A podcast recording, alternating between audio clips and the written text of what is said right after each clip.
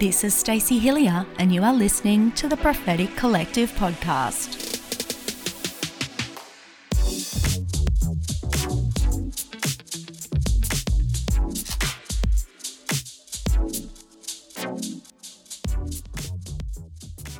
Hey, listeners, we hope you've loved every episode so far of season three of the Prophetic Collective.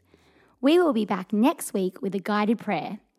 In the meantime, why don't you head back and listen again to our recent series where Stacey and friends unpacked and discussed Jeremiah Johnson's prophetic word for 2023, The Clash at the Gates.